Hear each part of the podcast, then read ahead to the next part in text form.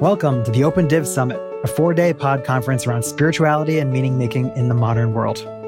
Each day, February 25th to 28th, we'll be releasing 10 to 20 pre recorded conversations with top academics, theologians, clergy, and secular community leaders. In addition, each day we're hosting several live, interactive events on Zoom. We'd love to see you there. For more, check out summit.opendiv.org. Today's conversation is with Ann Taves. Ann Taves is Professor Emerita of Religious Studies at University of California, Santa Barbara, and is the PI of the Inventory of Non-Ordinary Experiences project. Her books include Fits, Trances, and Visions, Religious Experience Reconsidered, and Revelatory Events, as well as articles advocating studying religion under the wider rubric of worldviews and ways of life, which is our topic today. I hope you enjoy the conversation. Hi, Ann. Really happy to have you here. I'm a big fan of your work. Maybe just to start, for folks who are less familiar with some of the research you've done, could you just talk a little bit about what are worldviews and why are they important for the study of religion and non religion? Well, actually, my collaborator, Egil Asprem, who's at Stockholm University, he and I have been talking about worldviews and ways of life. Mm. And there's some nuances around adding ways of life to that that I kind of want to get to. But. I'll say that probably the most common or agreed upon way to understand worldviews would be in terms of a series of big questions that we may or may not answer explicitly, but basically that we have to answer at least through our behavior in order to kind of be in the world.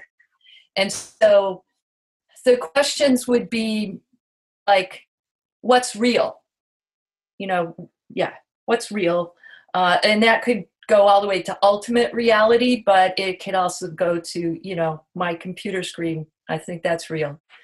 Then where do we come from and where are we going? What we, which we think of as a cosmology question. Mm. And then a knowing or epistemology question. How do we know how we know the things, you know, how do we know what's real? How do we know where we came from and where we're going? And so, how we know could be based on science, it could be based on revelation, it could be based on, you know, what my parents taught me or, you know, what I just learned growing up. I see that as sort of the first half, first set of worldview questions. The second half is where how and my approach differs a little bit. In the second half, the more standard way to go is to put things like a question about values and a question about practices. Hmm. But we specifically put three questions in sort of the second group. One having to do with the situation. What is the situation in which we find ourselves? And for us, that's a really important starting question. And then the one about values, we formulate in terms of values and goals, which is also a really important bit to add.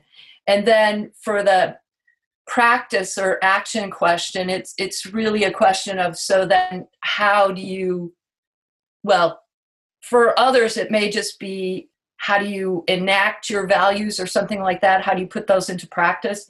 But for us, it's also how, what's the path to reach your goals? And so what we've realized comparing what we're doing now with some of the more kind of standard approaches is while the standard approaches are really thinking about worldviews as kind of beliefs what are the beliefs that you hold?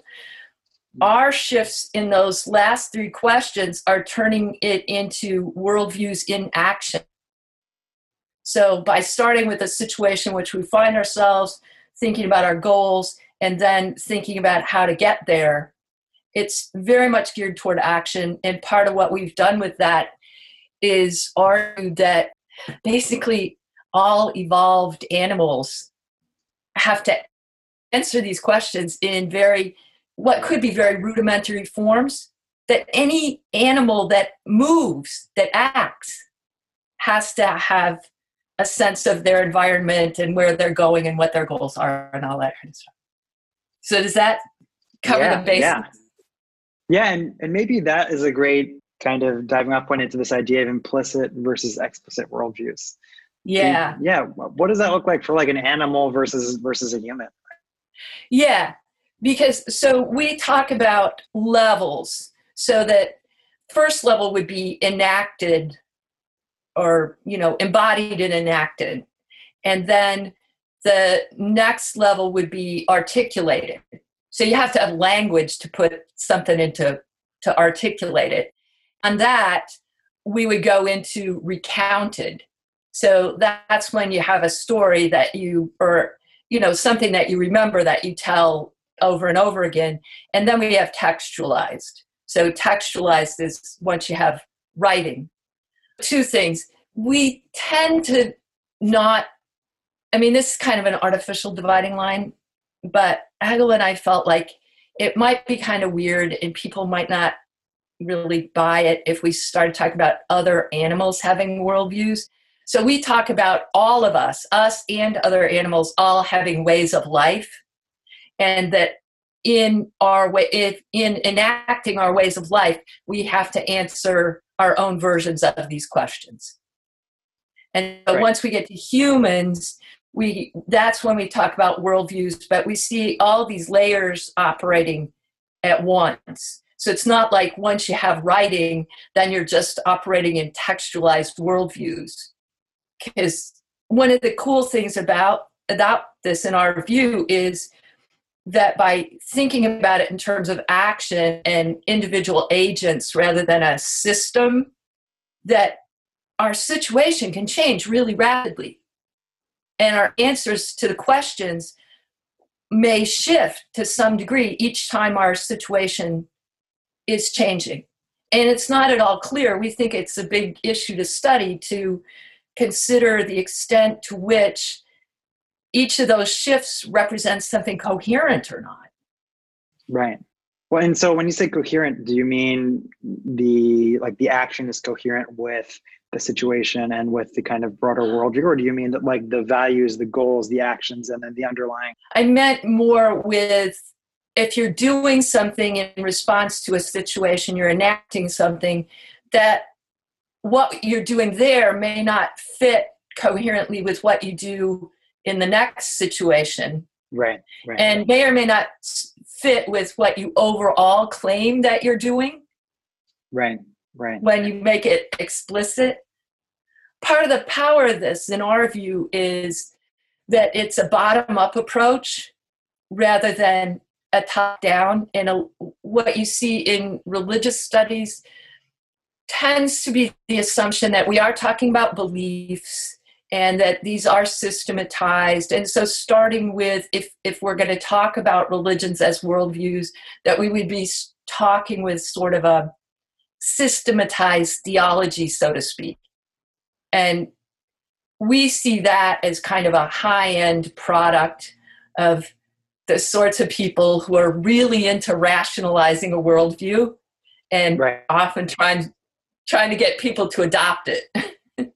right, right. Well, and it's so interesting. So part of what really drew me to your work is this question of as someone who is, you know, kind of secular, spiritual, but not religious, you know most of my worldview i think is is primarily enacted right and it's only been in recent years that i've begun to do more intentional reflection on what are what do i actually believe or how does how do these beliefs kind of determine the way i'm acting and how can i bring more maybe coherence between us um, yeah. and also as a community builder i see a lot of people kind of creating events right? Maybe they're creating a new meditation series maybe they're creating these other kind of communities right?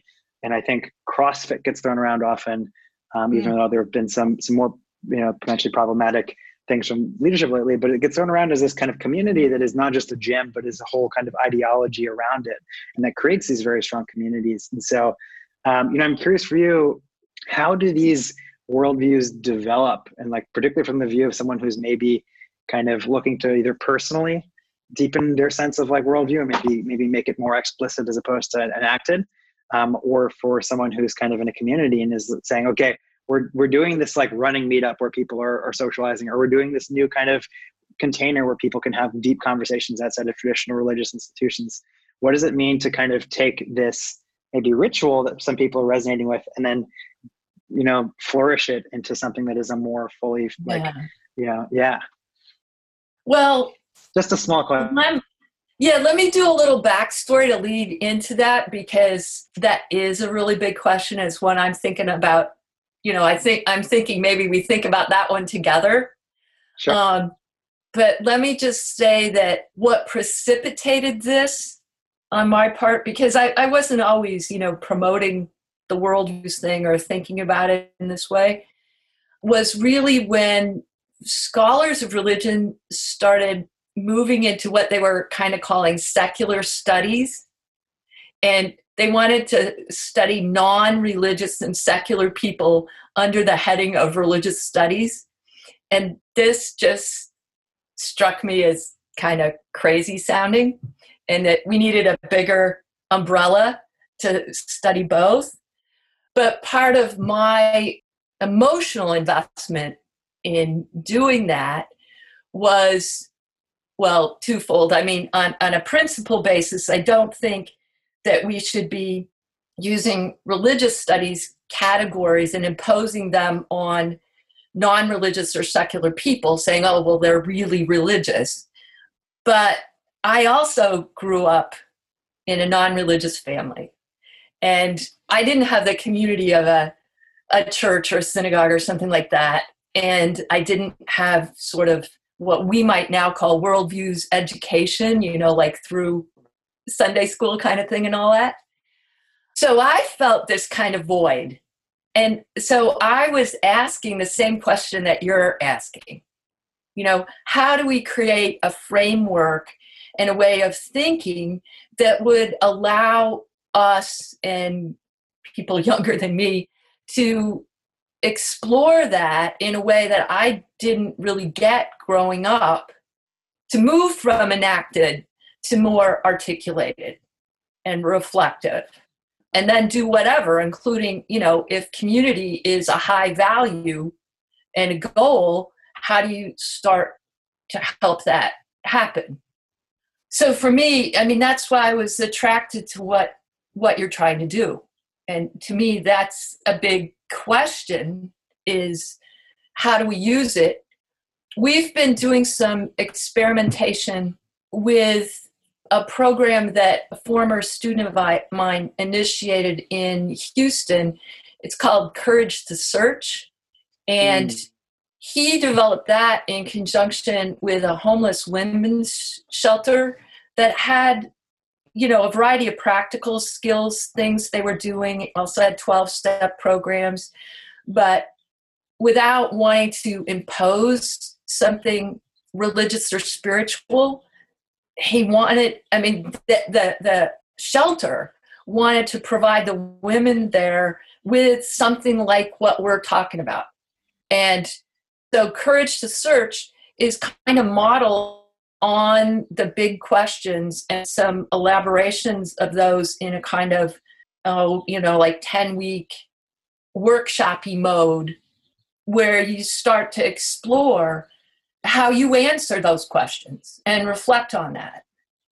So, you know, that's one sort of possibility, but I I think there's a lot of wide open options there. Yeah, yeah. Well, and that's so interesting. I, I saw a little bit about the the course and kind of prepping the interview, and it looks something that I would definitely personally be interested to explore as a practice. But yeah, you know, I'm I'm curious when you look at some of the other, because I know beyond worldviews, you've studied a lot of, you studied revelatory events and particularly the okay. creation of a couple of modern day spiritual communities, the community around the, the Course in Miracles, community around AA, and, and the Mormons, right? Um, yeah. I'm curious, you know, if you look at like the history of, you know, for example, like Alcoholics Anonymous, do you see kind of like a progression of the development of a worldview and the enactment of a worldview? Or, you know, going from enacted to recounted to textualized? Hmm. I would see their development, I would see the growth of it in somewhat different terms. But um, I have, I've given two sets of worldviews lectures, and I've used AA as a case study in them. And so it wasn't, so there I developed kind of a different way to think about AA in relation to worldviews than what was in the Revelatory Events book, Okay. which was a different kind of approach to the development process. What I talked about in the worldviews lectures, I used, in terms of enacted and articulated, I used a story of Bill Wilson, the one of the co-founders of AA. I'm pretty sure you know about this, but I'm figuring some of our listeners may not be like totally versed in AA. Yeah, history. yeah. So anyway, yeah, so he was one of the co-founders, and AA has this big book which everybody reads. It's the you know it's the kind of they call it sort of the Bible, but it's the book The sacred text. the sacred text. Yeah. Anyway, he has a story in there. Uh, this is in his pre-recovery days where he's out with a friend and he's going on and on about uh, how he's uh, quit drinking and how great this is and everything. But then somehow the friend gets him to go into a bar and they're sitting there at the counter and the bartender just shoves a drink at him and he drinks it. And then he has another and he has another, and so it's a whole another relapse. So he's reflecting on this. And so he's just been articulating, now using worldview terms, right? He's just been articulating to his friend how he's not going to drink. And he's given up drinking. Guy pushes a drink at him, he drinks. Right. That's enacted. And Right. it shows how you can have this conflict between the two and how we'll do behaviors that can be diametrically opposed to what we even think, not just hypocritically what we say we're going to do, but we know we're not, but what we really intend to do, and then we don't. Right. Right. So I saw that. I used that to to show to then tease apart other aspects of the of the answers to the worldview questions that were attached to to both of those. So his goal, the enacted goal, was to get drunk. The articulated goal was to stay sober, to not drink. But his way of doing that was through willpower. And under that, part of what I was teasing out with that is that under that, I think is a broadly, I don't know, a, a, a schema about us being autonomous selves who can just do enact whatever we want via willpower. And so this kind of this sort of worldview analysis was allowing me to surface the kind of hidden worldviews assumptions that were going on for each of these behaviors. And then when he enters into recovery, when he you know kind of figures out about the 12 steps and has his kind of conversion experience, it was really at core about needing to depend on others or requiring the help of others. So it was overturning the autonomous self idea. Mm. And and and that then constituted a new kind of group Right. that became, you know, the AA community, which is all which is very intensely committed to principles that preserve the nature of the group and the good of the group and that you know so that everybody is enabled to recover Right, right. Well, and it's such an interesting example of maybe, you know, pre-recovery. There is this implicit worldview of valuing self-reliance and valuing like willpower, and and valuing really uh, maybe like personal strength more. And then after recovery, Yeah. there's this more sense of valuing vulnerability and talking about the most uh, challenging times. And I think you know, in Alcoholics Anonymous, there is almost like the testimony format that folks have when Yeah. they tell their own stories kind of in a similar way to Yeah. Bill told the story. And, um, you know, it mirrors in many ways often that kind of almost worldview shift. I guess it's, you know, almost like documenting Yes. the conversion story. yes yes yeah yeah Yeah. And yeah. And I also, I mean, from a secular spirituality point of view, we can also talk about the 12 steps because, you know, there are some breakaway groups that just can't deal with even the spiritual language in AA or the references to God and stuff like that. But there are a lot of secular people who can tolerate it a little better and translate that into terms that they're more comfortable with. I mean, there's this, oh, there's some acronym for it, I'm forgetting right now, but basically they take the group as their higher power so they don't have to go into anything particularly spiritual or supernatural sounding. But I think that there is a lot of value in this uh, for the steps interpreted in this more secular kind of way as a path of transformation for making that kind of shift and so there might be ways actually i hadn't thought about this before but you know there might be ways to actually integrate the kind of worldviews analysis we were just doing pre and post with the 12 steps right well and, and I think one of the, one of the ideas that's that's come alive for me in the last couple years is this idea of like orthopraxy versus orthodoxy, right?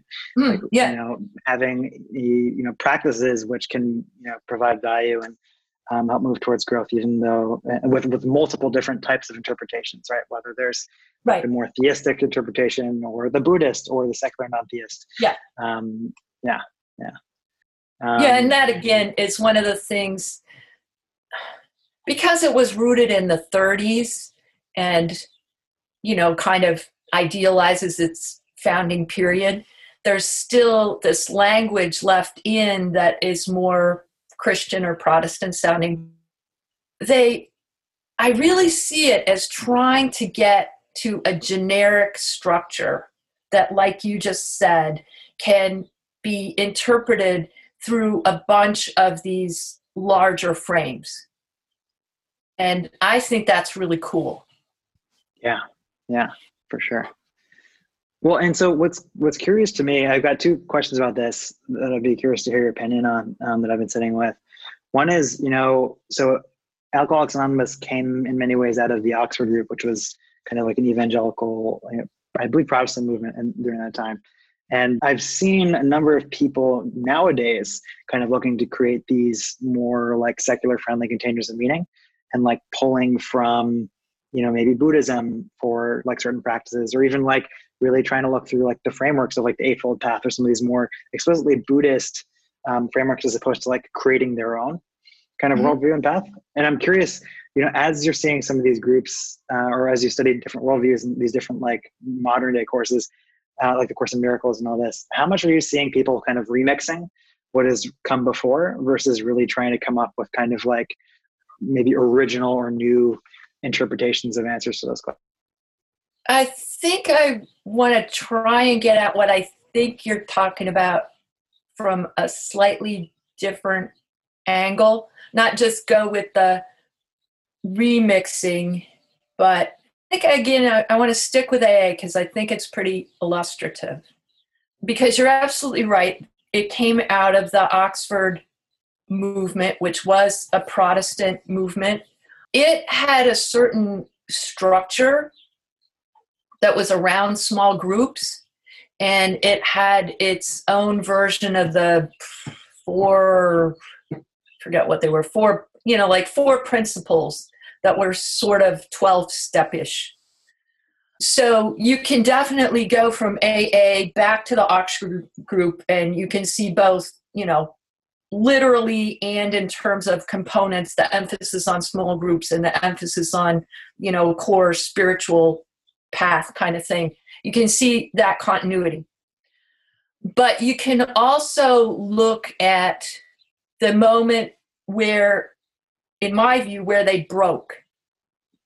And it it was really in relation to the second of the big questions which we also kind of formulate not just where did we come from and where are we going, but beneath all that, who are we? Who's the we here? And for the Oxford group, the we was Christians, was people who were converted.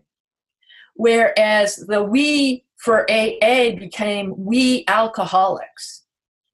Right, right. And so I think, so I guess the first that I'd say for any group formation process is who are the we?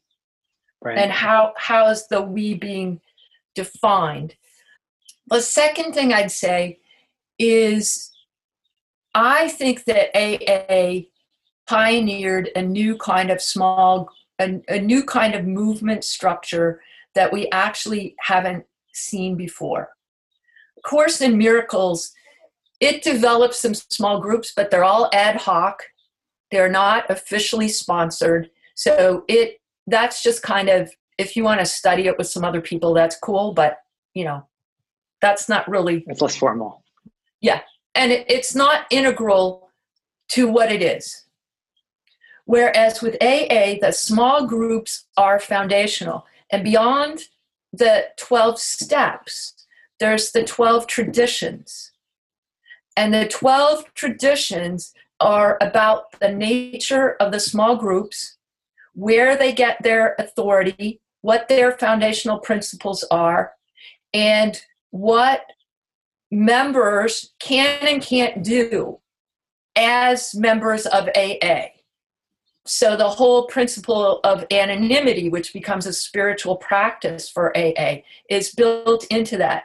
The idea of putting principles before personalities, which is another of the traditions, is about the values of the group take precedence over any argument that you know we might want to have about something or other.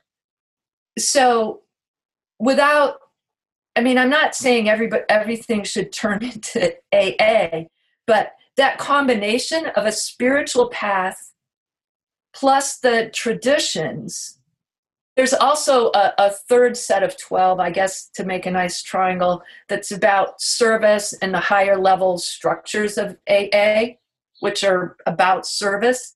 But ordinary aa members know the 12 steps and the 12 traditions. And there's something about that that strikes me as really central. And so to go back to your original question that whether something's coming out of Buddhism or Christianity or you know soul cycle or where wherever it's coming from to me maybe doesn't matter as much as somehow articulating these two core components. Well and it i'd be curious because it sounds like the first is almost like an individual worldview or way of life and then the second the traditions is almost like a group yeah. worldview yeah. way of life. Yeah yeah. So it's about, I mean, I think we could say it's about self and community. You know, it's about self transformation in a community that is devoted to that process. But part of the beauty of alcoholics pioneering this is that, as Bill Wilson would always say, you know, I mean, they're notoriously anti group anti-authoritarian, not wanting to be bossed around. So so they had to make this thing as kind of loose as they can at the same time to preserve the goals which which i think is you know really brilliant i mean it gets it away from to me the dangers of a cult like group think type tendency which i think is really dangerous Right, right. Yeah, especially with some, some of the, it's interesting that I've seen some articles studying certain groups as almost like becoming quasi cult like, um, which is fascinating because of how decentralized it is. There's just the variety, right? Like there, any group can kind of, by nature of its own self governance, kind of skew one direction or, or, or another. But for the most part, the broader organization stands by its principles and, and kind of allows for, for this real autonomy of all the groups yeah. you know i'd be curious you know so and we're talking now a little bit about group ways of life and and, and all this. How how does this category of kind of worldviews and ways of life interact with what we think of as more traditional religions and maybe like the kind of ritual, communal, experiential kind of uh, parts of, of, of what we think of as traditional religion? Oh yeah, well, I up until I just retired last summer, I was teaching a course called Comparing Religions and Other Worldviews. And in that, we looked at uh, Judaism, Christian, sort of the big five Judaism, Christianity, Islam, Hinduism, Buddhism, and humanism. And because humanism is really the most developed, formally developed, systematized, non religious worldview. And so I wanted something that I could compare kind of on a, you know, even playing field with the religious worldviews. This was for undergraduates. And so I gave them a textbook on world religions that actually had structured the chapters around three of the core worldviews questions so I could integrate our worldviews approach with the textbook. And then it had three sections in each chapter. So one on teachings, one on history, and one, I think they called it ways of life. So under the teachings, they could basically answer, work out how the tradition answered all the worldview questions. And so we tested it, and we could do it for all those traditions we're talking about. I developed a set of ways of life questions to go with the worldviews questions, and those were all about rituals. It, it was about how they think about time and the calendar. I'm not remembering all the parts in there, but there were a number of parts, and that's where all yeah. the all the ritual dimensions were. Um, yeah. Part of what you could see by doing mm. the worldviews question and all this stuff about the practices of life, you could see how the ways of life were enacting the worldview. So the you know the answers to the worldview questions were all embedded in the ritual practices, which were then right. enculturating people into them. So that if if you just did the practices because you grew up in it without any sort of particular training in the teachings, there's a whole lot of things that you would incorporate and come to view as you know just how things are without necessarily thinking about it. But let me add something to this because one of the disadvantages to doing a world religions or worldviews course the way that I did it is it gives you a kind of stove piped view of these traditions. I use the history session, sections to show how they're really in families and how they developed relative to one another. But what it totally leaves out is the way that anthropologists would study this. So that it, if you go to India and study religious practitioners on the ground, yeah, right, okay, so I'm a Hindu or, uh, you know, I'm of this caste or whatever, because they would tend to think in those terms still. But they might cross over and do different kinds of things. I mean, the people on the ground mix things up a whole lot. And so there's an alternative way to come at all that, which is from the grassroots level where you're looking at what people are actually doing, how they're mixing all kinds of things together. China is another great example of that, where people can be Confucian and Buddhist and communist all at the same time and I mean, I think countries dominated by monotheistic traditions historically tend to internalize this sense that we got to be one thing. Mm. So it makes, you know, when you have mixed marriages and stuff, it makes it a little more touch and go to be more than one thing. But in reality, we do that all the time. Right, right. Yeah. So interesting. And I'm curious, and I know maybe we have time for just this one more question, but you know, I, I, am thinking of what you just said in context of some of the work that some evolutionary psychologists like Robin Dunbar, other folks are doing around kind of um, theory of why ritual exists and how it functions in communities and societies. Yeah. And I'm curious, you know, you know, it almost seems like when a like there's the the stage of a worldview becoming articulated, recounted, textualized, almost like ritualized, almost feels like maybe the next step, right? Ooh. The Course in Miracles has been like textualized and then, but it doesn't yet have these kind of structures to really evoke and kind of continually reinforce the worldview in a life. How, how does that? That's a really, really good point. But if we think about it in evolution, human evolutionary terms, yeah, I think ritual i don't i don't think we're going to put ritual at the end i because i think i mean maybe in the super elaborated formalistic sense of that but we go back to enacted and articulated and we think about rituals initially having music and dance and story. They're enact they're often reenacting a critical event that the people whoever we are are supposed to remember.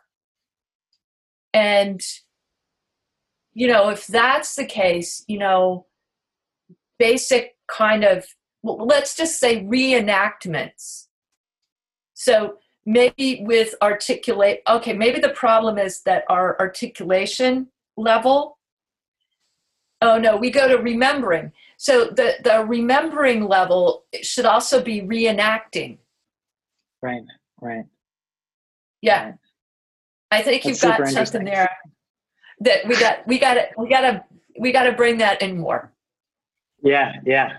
Well i'm curious one last question because i know i know we're almost at time but you know I, i've been personally kind of interested in, in this stuff for for a while and i'm curious you know for someone who's interested in like doing more uh, like deepening and, and learning more about this or um, maybe even pursuing like formal study where like what do you think are the pathways for someone who wants to you know pursue this line of thinking and kind of like yeah uh at sort of what level you mean like well i'm i'm, I'm curious both you know are yeah, both. Are there any kind of folks who are maybe looking for like a, an introductory understanding after this conversation? You know, are there what resources would you point people towards? And do you know, like, are there places where at the graduate level this stuff is being really explored? You think in a, in a meaningful way? That's a hard question to answer. I would say, on the one hand, there's a lot of discussion about worldviews these days. It's popping up in all kinds of places there's discussion of it in terms of education, both in terms of education around religion, but also science education. And environmental types and policy types. So, with policy, you know, it's coming up around issues of immigration, migration of people, interactions of people, and worldviews around climate change and you know some worldviews fostering that and others not.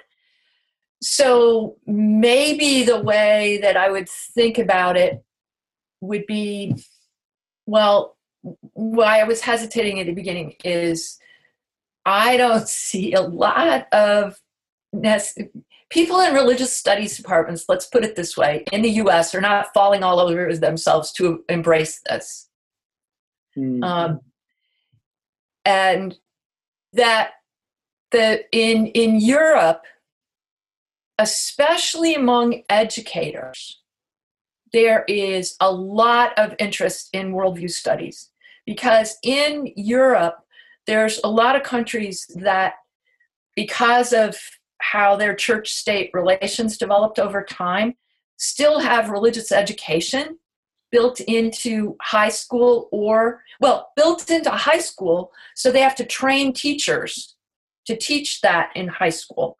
But they have these very pluralistic contexts now, often among the most secularized. Right. So they're increasingly talking about uh, religions and worldviews. the UK has this new agreed upon framework for you know the country being or for the UK teaching religions and worldviews. So I guess where I would advise people is to start looking at the literature on worldviews. And, you know, we could potentially come up with some kind of reading list and stuff for people, but then think about the context in which they want to use that. So, whether they want to go into education, whether they want to go into environmental studies and work on climate change, whether they're interested in public policy issues, I think that this kind of framework or community building, right? It has tons of applications.